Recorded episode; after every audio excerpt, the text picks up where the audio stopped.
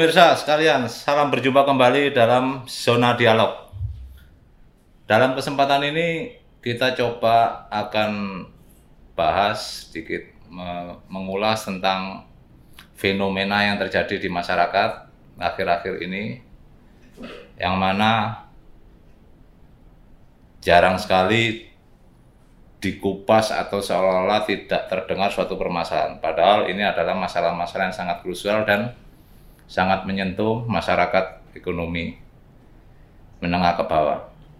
Tema hari ini akan kita ambil dengan konten lemah jadi celah rentenir bertopeng koperasi. Di dalam pembahasan ini kita akan coba ulas apa itu kelemahannya dan memunculkan celah yang bagaimana sehingga rentenir-rentenir yang berkedok koperasi akan mendapatkan suatu keuntungan yang besar. Kita tahu bahwa koperasi bertujuan memajukan kesejahteraan anggota yang dibangun oleh istilahnya dibentuk oleh beberapa orang anggota dengan maksud untuk meningkatkan kesejahteraan anggota khususnya dan masyarakat pada umumnya serta ikut membangun tatanan perekonomian nasional dalam rangka mewujudkan masyarakat yang adil dan makmur berdasarkan Pancasila dan Undang-Undang Dasar 1945. Melihat tujuan tersebut sangat disayangkan sekali apabila ternyata kooperasi ini tidak mendapatkan perhatian yang secara khusus dari pemerintah. Apalagi dengan kondisi perekonomian yang tidak jelas akibat COVID-19 ini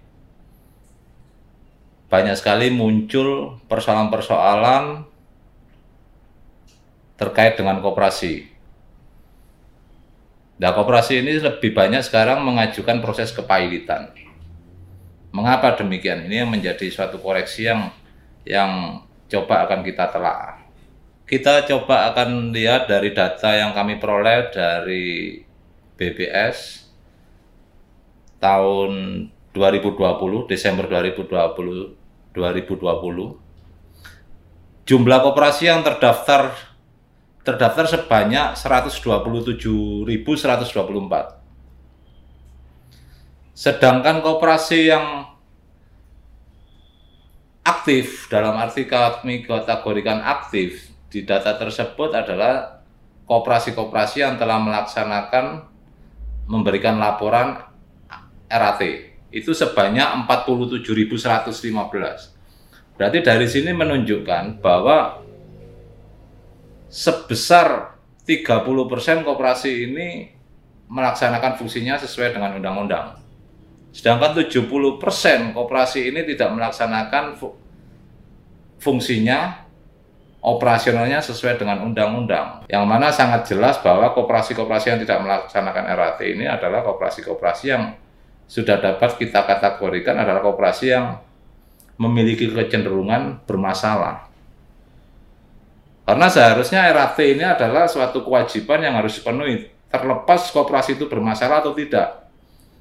Karena RAT tidak menunjukkan dalam arti bahwa kooperasi ini bermasalah atau tidak, tapi minimal kooperasi ini adalah telah melaksanakan fungsinya, memberikan laporan pertanggungjawabannya sesuai dengan ketentuan undang-undang. Kalau ternyata dalam posisi 60%, hampir 70% ini tidak melaksanakan, tidak menutup kemungkinan kooperasi-kooperasi ini adalah kooperasi yang dimiliki saya berasumsi bahwa kooperasi ini adalah milik perorangan. Kenapa demikian? Karena sudah selayaknya kalau kooperasi itu memang terbentuk sesuai dengan amanat dari kooperasi dan operasional kooperasi itu dijalankan sesuai undang-undang, tentunya RAT ini adalah bukan jadi persoalan yang mendasar. Tapi pada kenyataannya banyak koperasi yang tidak melaksanakan RAT. Yang menjadikan pertanyaan kita sebetulnya kalau koperasi ini milik perorangan berarti tentunya adalah koperasi ini berjalan tidak sesuai dengan mekanisme undang-undang. Layakkah koperasi ini akan disebut sebagai koperasi? Pertanyaannya itu. Apalagi sekarang banyak koperasi yang mengajukan proses kepailitan. Melihat kooperasi kondisi kooperasi dari data yang ada, seharusnya pemerintah segera melakukan langkah-langkah yang real untuk antisipasi penyimpangan yang terjadi di kooperasi karena bila tidak segera dilakukan masyarakat kecil banyak menjadi korban. Banyak kooperasi dan perusahaan yang mengajukan recovery kepailitan ke pengadilan. Ini adalah fenomena-fenomena yang yang patut kita telaah atau kenapa kok kecenderungannya kooperasi mengajukan proses kepailitan. Kembali lagi kalau dalam konteksnya kooperasi ini adalah milik anggota dan segala proses kepailitan pun harus dilakukan melalui proses rapat anggota tahunan. Jadi tentunya kalau kooperasi yang tanpa melihat melalui prosedur tersebut tidak dapat difasilitasi untuk pengajuan proses kepailitan. Karena apa? Pada mereka akan melihat dengan pengajuan kepailitan tentunya kewajiban-kewajiban mereka untuk mengambil mengembalikan uang masyarakat ini akan akan terlindungi karena undang-undang mengatur bahwa koperasi selama sudah dinyatakan pilot, kemudian aset asetnya ini kerugiannya akan ditanggung sebesar modal yang ditanam. Sehingga dana yang masuk kalau dikalkulasikan dengan modal yang ditanam, mereka akan mendapatkan keuntungan di sana untuk tidak mengembalikan sepenuhnya. Ini adalah suatu peluang atau kesempatan bagi oknum-oknum yang sengaja memanfaatkan kondisi kepailitan ini untuk kepentingan pribadinya. Jadi seharusnya kami selaku praktisi hukum memberikan koreksi dalam hal ini. Kami berpendapat seharusnya kooperasi ini harus kita uji terlebih dahulu. Kalau memang dia benar-benar kooperasi dan melaksanakan fungsi kooperasinya sesuai undang-undang, oke, okay, tidak ada masalah. Kooperasi tadi dilakukan mengajukan kepailitan karena memang gagal dalam usahanya. Clear. Tapi apabila koperasi tadi itu ternyata hanya bentuk badan hukumnya koperasi, tapi pada kenyataannya adalah milik perorangan yang bertopeng koperasi, ini tidak bisa serta-merta kita samakan dengan koperasi yang sebenarnya. Karena dengan tindakan atau istilahnya usaha yang menyimpang dari konteks koperasi, berarti kan dia melakukan tindakan yang melanggar hukum. Apalagi penggalangan dana masyarakat. Kalau itu ya dilakukan secara perorangan, tentunya mekanismenya bukan di koperasi, tapi dia harus punya tidak izin dari Bank Indonesia tentang penggalangan dana tersebut atau izin penjaminan dari Bank Indonesia. Ini harus dia miliki. Kalau tidak dimiliki, berarti tentunya dia adalah usaha-usaha yang ilegal. Kalau usaha ini dinyatakan ilegal, tentunya PKPU harusnya sudah meneliti itu sejak awal. Layak tidak pengajuan pilot ini kita proses selanjutnya. Pada kenyataannya kooperasi ini adalah kooperasi yang hanya bertopeng. Sehingga secara hukum seharusnya ini mempunyai konsekuensi pidana. Dan konsekuensi pidana di sini harusnya terkait dengan dana masyarakat yang sudah dia terima 100% harus dikembalikan. Jadi tidak bisa dia berlindung pada proses kepailitan. Jadi dari kondisi tersebut harapan kami dalam hal ini khususnya pemerintah, pemerintah proaktif melakukan tindakan yang real untuk segera melakukan tindakan untuk segera proaktif meneliti dan memeriksa kooperasi-kooperasi yang tidak melaksanakan ketentuan yang dimaksud. Dengan harapan kerugian masyarakat dapat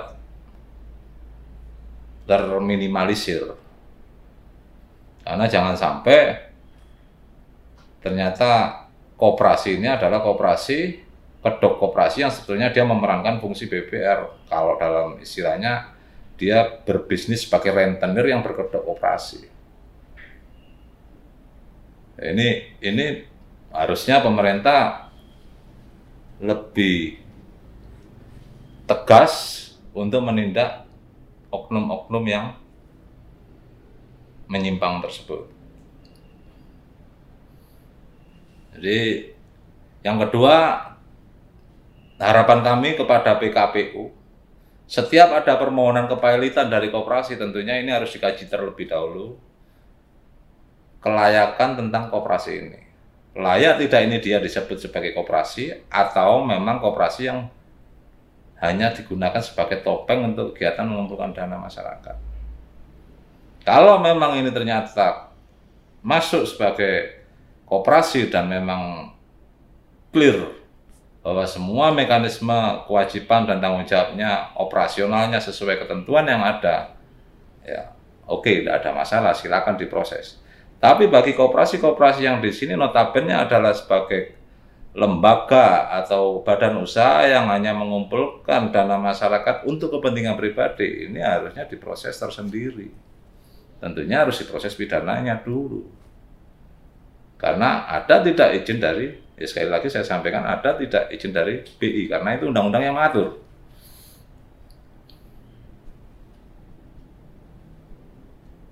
Yang ketiga pengadilan niaga. Ini saya juga ya memang proses kepailitan ini menurut undang-undang segala bentuk badan usaha dapat mengajukan proses kepailitan. Persoalannya badan usaha yang bagaimana. Kalau badan usaha yang hanya dimanfaatkan sebagai kedok usaha, tentunya pengadilan niaga pun tidak serta merta ini dianggap suatu badan usaha yang yang patut diproses proses kepailitannya. Dan yang terakhir kepada masyarakat saya mengimbau berharap agar lebih berhati-hati. Pinjamlah pinjamlah ke koperasi yang benar-benar punya izin. Satu. Dan terdaftar. Ini bisa di googling di internet bisa itu. Benar enggak koperasi ini? Memang koperasi yang terdaftar dan punya izin pinjamlah uang sesuai dengan kebutuhan yang menurut Anda memiliki kemampuan bayar. Jangan meminjam dengan cara kayu lubang tutup lubang, karena akan menambah beban pembayaran utangnya. Dan kalau bisa sedapat mungkin pinjaman itu digunakan untuk kebutuhan yang produktif. Sehingga memberikan nilai tambah bagi perekonomian keluarga. Dan yang terakhir, sebelum meminjam, pahami resiko dan kewajibannya. Jadi jangan menyesal setelah meminjam, kemudian timbul permasalahan karena harus ditagih sehingga muncul rasa ketidaknyamanan. Saya rasa itu yang bisa kami sampaikan. Mudah-mudahan sedikit ulasan dari kami ini dapat membantu masyarakat untuk untuk sedikit memahami apa dan seharusnya bagaimana menghadapi kondisi-kondisi adanya kooperasi yang yang tidak bertanggung jawab ataupun adanya oknum-oknum yang sengaja akan memanfaatkan kedok kooperasi ini untuk penggalangan dana masyarakat. Sekian terima kasih dari kami Joko Tricahyono. Salam Zona Dialog.